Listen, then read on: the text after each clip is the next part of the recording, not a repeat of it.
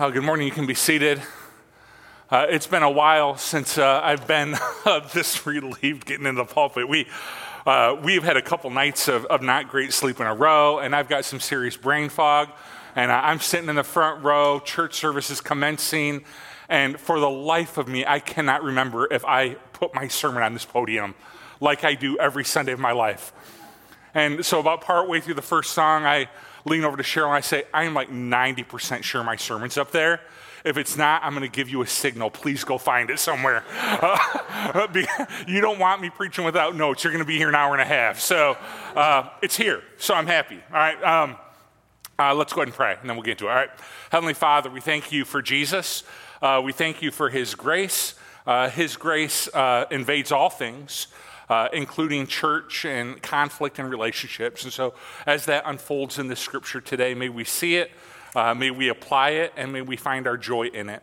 It is in Jesus' name that we pray. Amen. Let me ask you what is your uh, preferred way to diffuse a conflict? Uh, when you're in a conflict with a person and it's kind of escalating, escalating, uh, how do you like to diffuse it? Some people uh, are just turn away from it, like, you know, I'm not listening, I'm not listening, you know, that sort of thing. Uh, I'm not going to acknowledge it.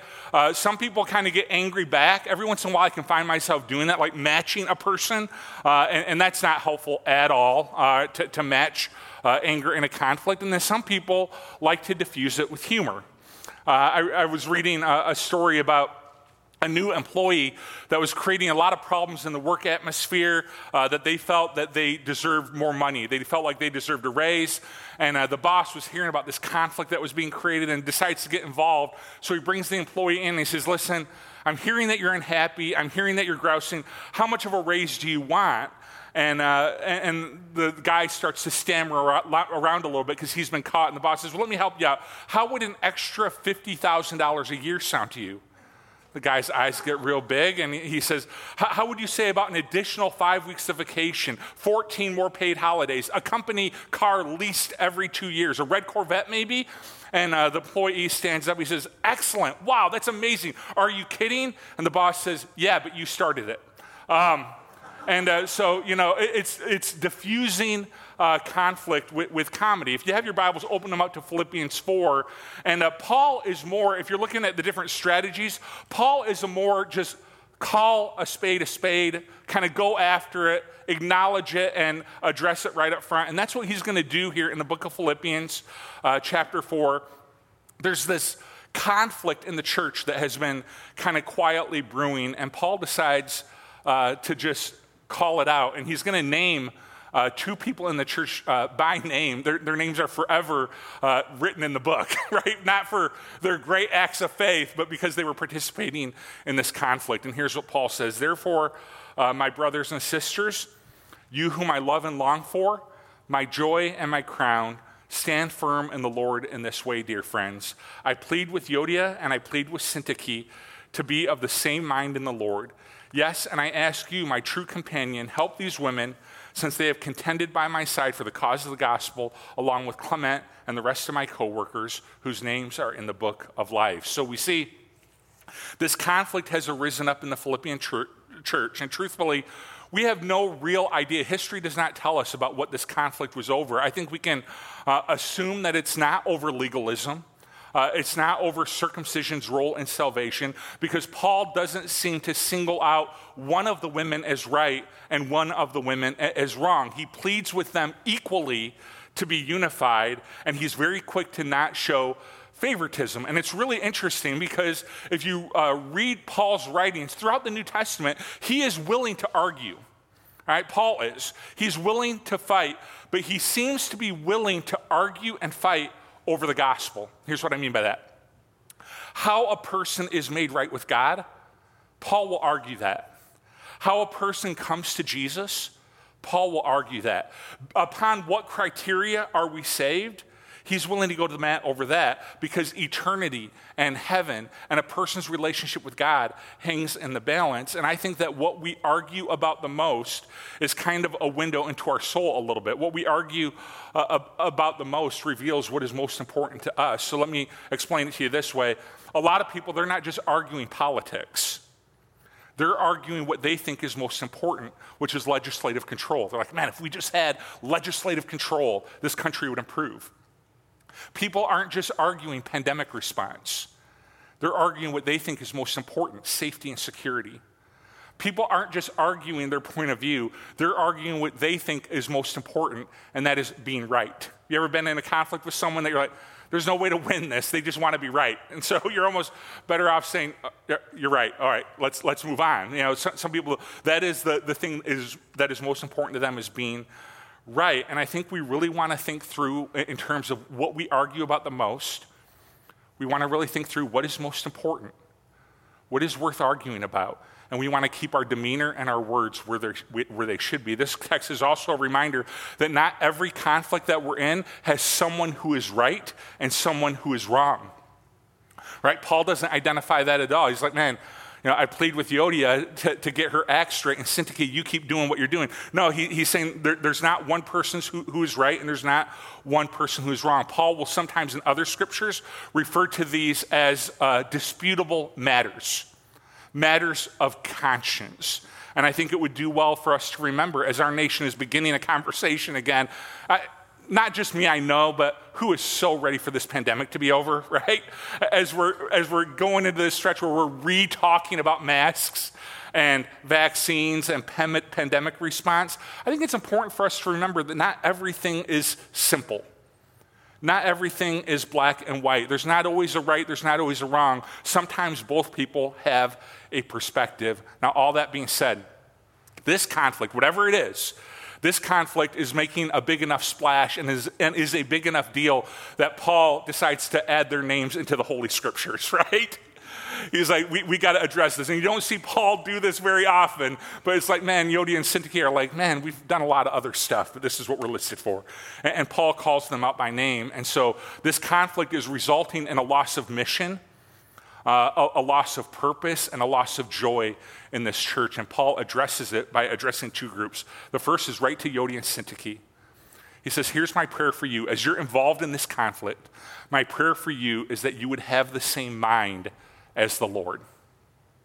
That you would have the same mind as the Lord. Now, hopefully, uh, this verbiage kind of rings your bell a little bit. Uh, we saw very similar verbiage in Philippians chapter 2 when Paul writes this. In your relationships with one another, looking at you, Euodia and Syntyche, right? Have the same mindset as that of Christ Jesus, who, being in very nature God, did not consider equality with God something to be used to his own advantage.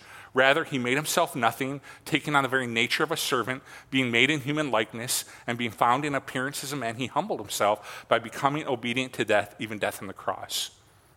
He's exhorting them to having the same mindset as that of Christ Jesus who became a servant. By the way, this is almost always Paul's advice. When you study any scripture where he's talking about disputable matters or matters of opinion, Paul's advice is always don't divide yourself from them over a disputable matter. This is a matter of opinion, a matter of conscience. Love them, serve them. Don't let this issue divide you from them. And this is his, advice here. And then his second piece of advice is to the rest of the church. So and Syntyche says, Man, I plead, have the same mind as Christ. And then to the church, his advice is very simple help these women that are in this conflict. I love the exhortation because when two people are in a conflict, two people in your life are in a conflict, we all have a choice to make as, as their church family. Are we going to help them move on or are we going to help them become entrenched? Right? And we all have a role to play in that. When we learn that people are in conflict, it's like, what role am I going to play in, in, these two people that I love and care about? Maybe there's not a right, maybe there's not a wrong, maybe it's a matter of conscience, a matter of opinion. Am I going to help them move forward in Christ, or am I going to help them become entrenched in their position? You know what Jesus said one time? Blessed are the peacemakers Blessed are those who lean into conflict and help people find uh, another way. Blessed are those who strive toward peace and reconciliation. Now, this is the setup, all right? Paul is then going to go in, and we're going to kind of take these one by one. Paul then goes into a series of mindsets that he prays for this Philippian church that is a much better use of their time than the conflict they've been dwelling on. He says, I want you to have this series of kind of attitudes, and he starts in verse 4. Rejoice in the Lord always. I will say it again rejoice. Let your gentleness be evident to all, the Lord is near.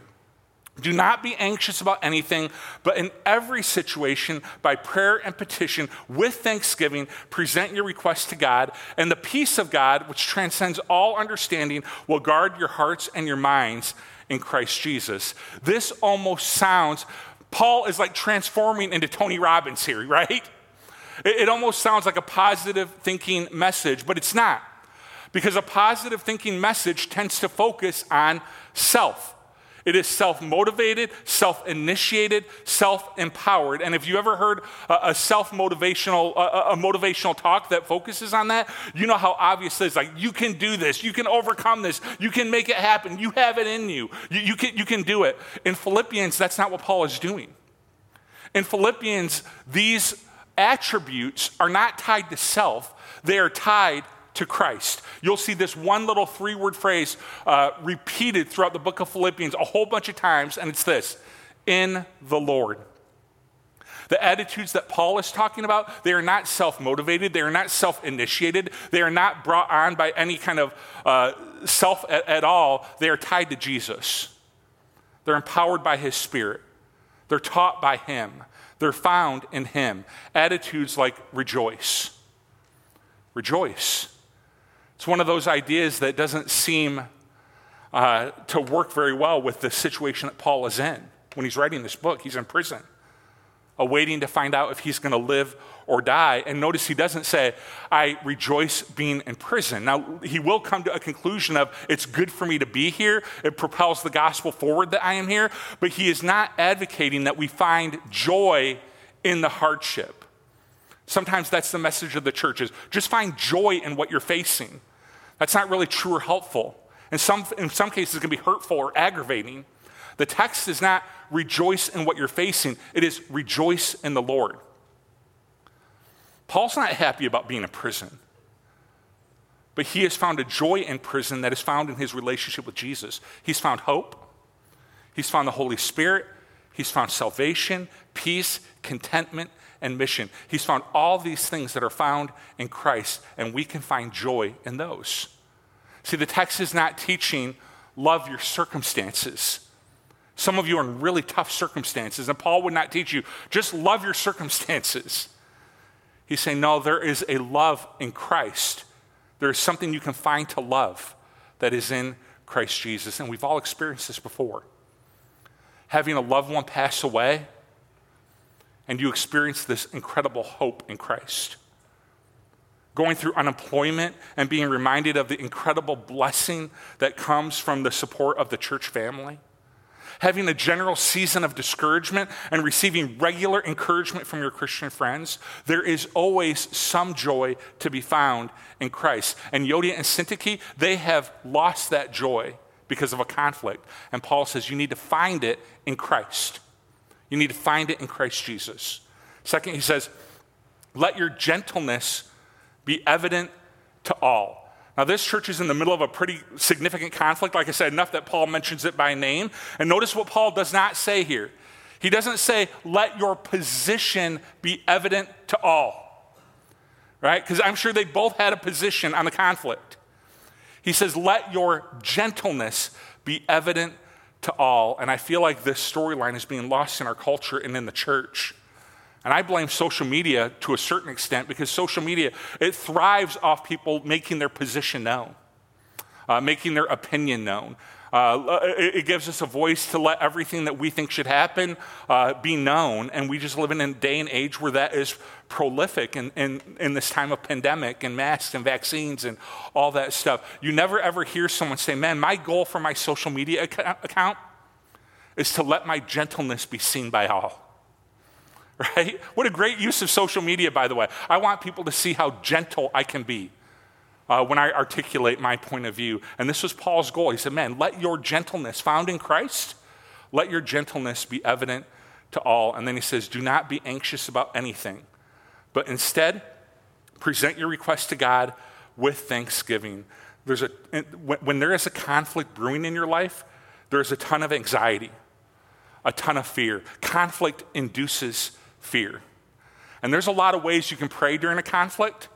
There's a lot of ways you can pray uh, when you're sideways with someone. I told you a couple weeks ago, but you read through the Old Testament Psalms, and there are these prayers called the imprecatory Psalms, the cursing Psalms.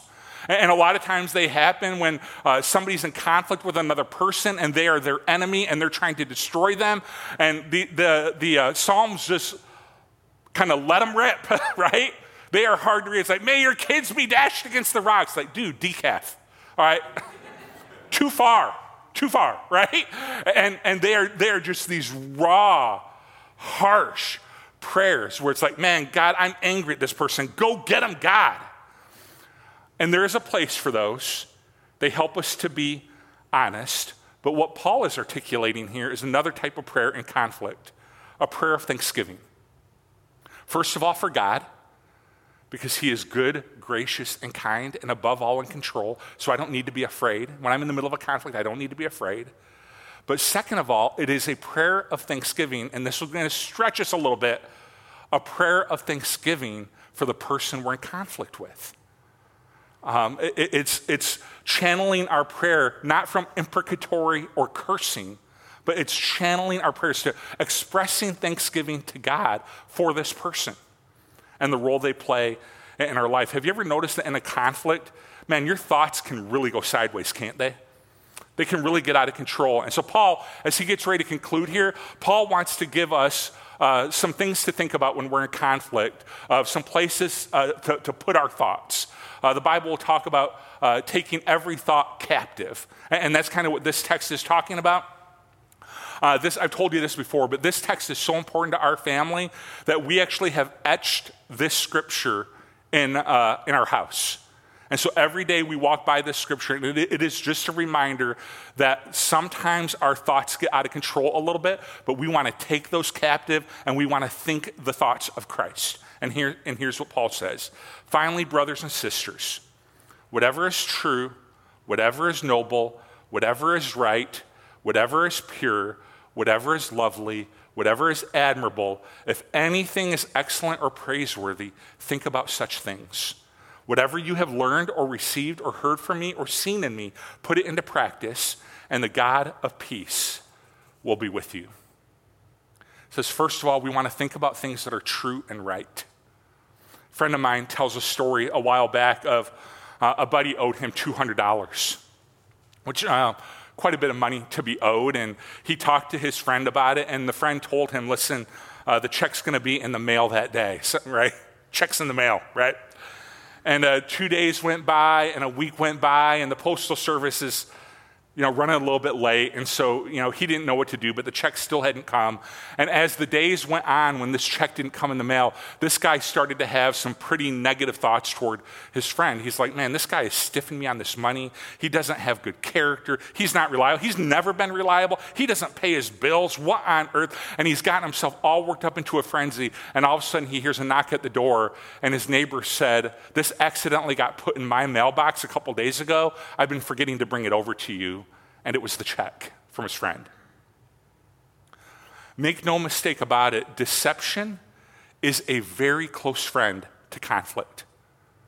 Here's what I mean by that. When you're in a deep conflict with someone and you're having negative thoughts about a person or an organization, uh, sometimes even the government, we, we have a term for what I'm about to talk about. It's called fake news right? That, that sometimes when you're in a spiral of negativity, you are believing things about that person or that organization or that entity that simply aren't true.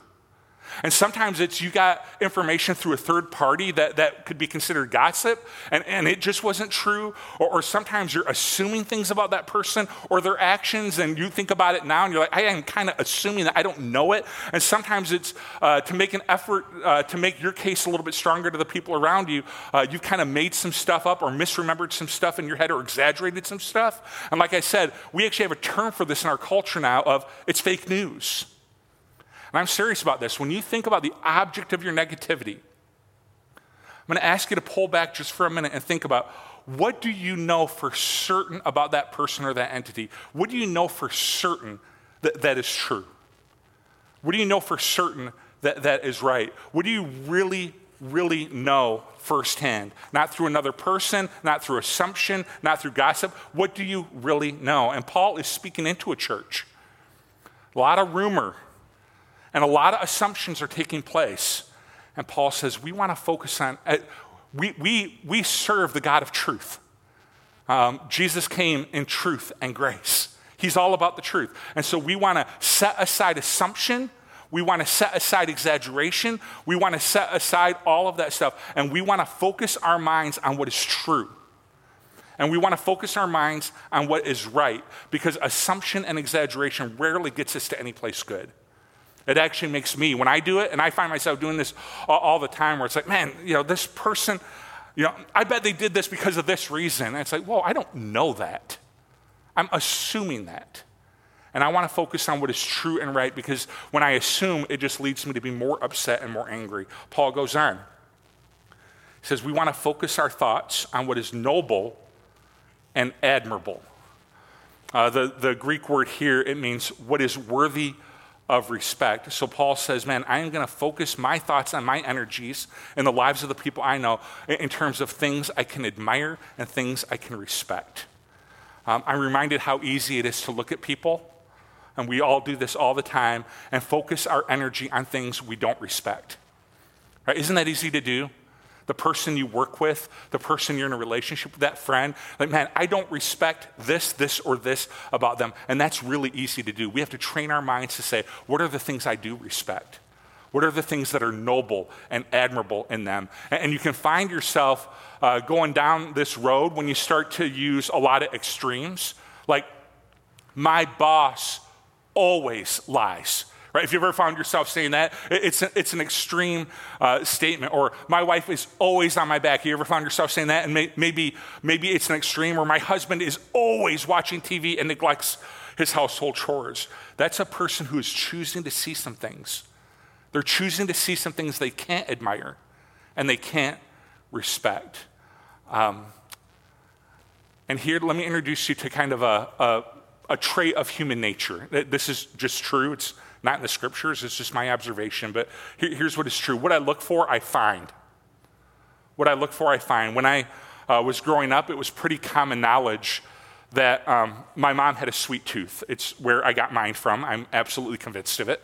Uh, and she had a sweet tooth. And she would sometimes go to the grocery store and buy candy and cookies and sweets, and she would hide them around the house for when I was at school and my sister was at school for her own kind of pleasure. And every once in a while, I'd get a sweet tooth going. And I just knew that she did this. Everybody knew that she did this. And so I would search the house over until I found the candy, and I usually did. I'd find what I was looking for and I'd eat it. And later that day, this happened on a number of occasions. Later that day, I would overhear my mom blaming my dad for the missing candy. And I just kind of walked to my room with a big smile on my face. I'll let dad absorb this for me, you know? Uh, got away with it again. And, and, and you will typically find exactly what you're looking for. If you're looking for something to be cynical about, guess what? You can find it. If you're looking for something to be negative about, guess what? You can find it. If you're looking for something to be angry about, boy, 2021, are you kidding me? Right? You'll find it. On the opposite side, if we train our mind to say, I'm going to look for something I can admire, you'll find it. I'm going to look for something good, you'll find it. I'm going to look for something worthy of respect, you'll find it. It's human nature. We find what we're looking for. And so Paul is uh, admonishing them to look for what is noble and look for what is admirable and focus on those things.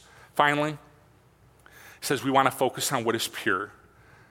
Uh, it has to do with a person's motives. And Paul is asking a really important question here is what if our attitude just began to assume that people's motives were pure? Because it's easy to believe the opposite, right? They didn't call me back because they don't like me. Um, they gave me a bad review because they're jealous of me. They didn't do what I asked them to do because they don't love me. And here's the deal with this whole thing their motives may absolutely be impure. They may be every bit of the Greek word is jerk, right? That you assume they are. And here's the other thing that's true there isn't anything you can do about that. And by speculating with their mo- on their motives and by dwelling on it, you aren't hurting them, you aren't changing them, you aren't impacting them. As a matter of fact, the opposite of true. You're the one being impacted by assuming their motives are wrong. You're the one being brought down by negativity. You're the one wallowing in self pity. And so Paul says, What if, not necessarily for their sake, but for yours, what if we began to think in terms of that their motives were, were good and their motives were pure? And I know what you're thinking because I thought the same thing, all right? If I can just kind of read the room for a minute, you say, Well, then I would be naive. Right? If I just assumed their motives were good, I'd become like a doormat and I would be super naive. And I say, absolutely. You'd be naive and happy. You'd be naive and joyful. You'd be naive and peaceful, which to me beats 100% right and miserable any day of the week. And so some of it, we just need to choose naivety a little bit and say, I'm just going to do what Paul says, and I'm going to I'm going to focus on what is pure, and I'm going to assume their motives are, are pure. And if at some point they demonstrate to you that they're not, I'm not asking to walk in, in, in total delusion, right? And you may need to distance yourself from that person, but by and large, I'm going to assume people that I interact with that their motives are good, that the service is slow because they're having a bad day, or, or, or they're understaffed, or whatever the case may be. I'm going to begin to assume the best in people and walk in blissful ignorance and naivety and be happier because of it. This is what Paul says as he concludes. He says, Here's what will happen. If we can take captive our thoughts, especially in the middle of conflict when it's especially hard, if we can take captive our thoughts, he says, the God of peace will be with you. God will partner your thought life. God will partner with your thought life, and he will give you peace. Because this sort of thinking, it always leads to peace, isn't it right? That when we focus on what is true and what is right and what is noble and what is pure, Paul says the path to that is we end up in peace. And some of us really need that right now. That you have found yourself just watching news program after news program after news program, and you're feeling more and more negative and angry and disillusioned, and you're assuming motives that you couldn't possibly know and you're assuming actions that you couldn't possibly understand why that person reached the conclusion they did, but you're just getting angrier and angrier. I see that in our culture. Paul says, take that captive and you focus on what is true and what is right and what is noble and what is good, and the God of peace will be with you. Let me pray. Heavenly Father, we thank you for Jesus. We thank you for his peace. We thank you for his love. And uh, I want to pray uh, for all of us in this room right now that uh, this, I think this year it's just been really easy for these things to happen that Paul is talking about. It's easy uh, for our thoughts to go sideways, for assumptions to kick in, and for us to be really, really negative. It's, it's easy. It, it is, it's a battle every day, but it is a battle worth fighting in you. And so we want to take captive thoughts that are not going to lead us to a good place. And we want you to speak into our heart and to speak into our mind the thoughts that you want us to have. So, right now, we give those thoughts to you. And right now, whatever is pure and whatever is noble and whatever is admirable and whatever is kind, we want to direct our thoughts at those things. Help us to do it. It is in Jesus' name that we pray. Amen. Like I said, it would be easy uh, to kind of channel Tony Robbins or Zig Ziglar or another self help person into the Apostle Paul. Say, man, Paul was kind of the first uh, self help guy. He, he really was not. This is why he repeatedly uses the phrase, in the Lord right, in the Lord. So Jesus transforms our thinking. Jesus transforms our thought life. Jesus transforms our actions. So we want to be laser set on Him and ask Him to help us to do this. That man, Jesus, you are all about what is true and noble and good and right. We want to follow you to that place. And we don't want to assume anymore. We don't want to focus on the negative anymore. We want to focus on what you want us to. And that is found in Him. So we receive communion here uh, every week as a memory of the work that He did for our salvation. Um, and we want to remember that, and we want to rejoice in it, and we want to thank Him, and we want to leave this place empowered by it. So this is His body given for you.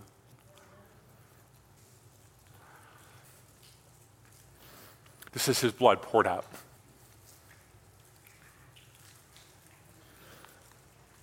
May we walk as he walked. And may we leave, in may, we, may we leave this place empowered by his spirit to live a different, new, and better way. Uh, God bless you guys. We're going to uh, stand and sing one last song. Uh, next Sunday, we're going to be ending uh, this series on the book of Philippians. So I want to invite you back to join us for the conclusion. Let's stand and sing one last song.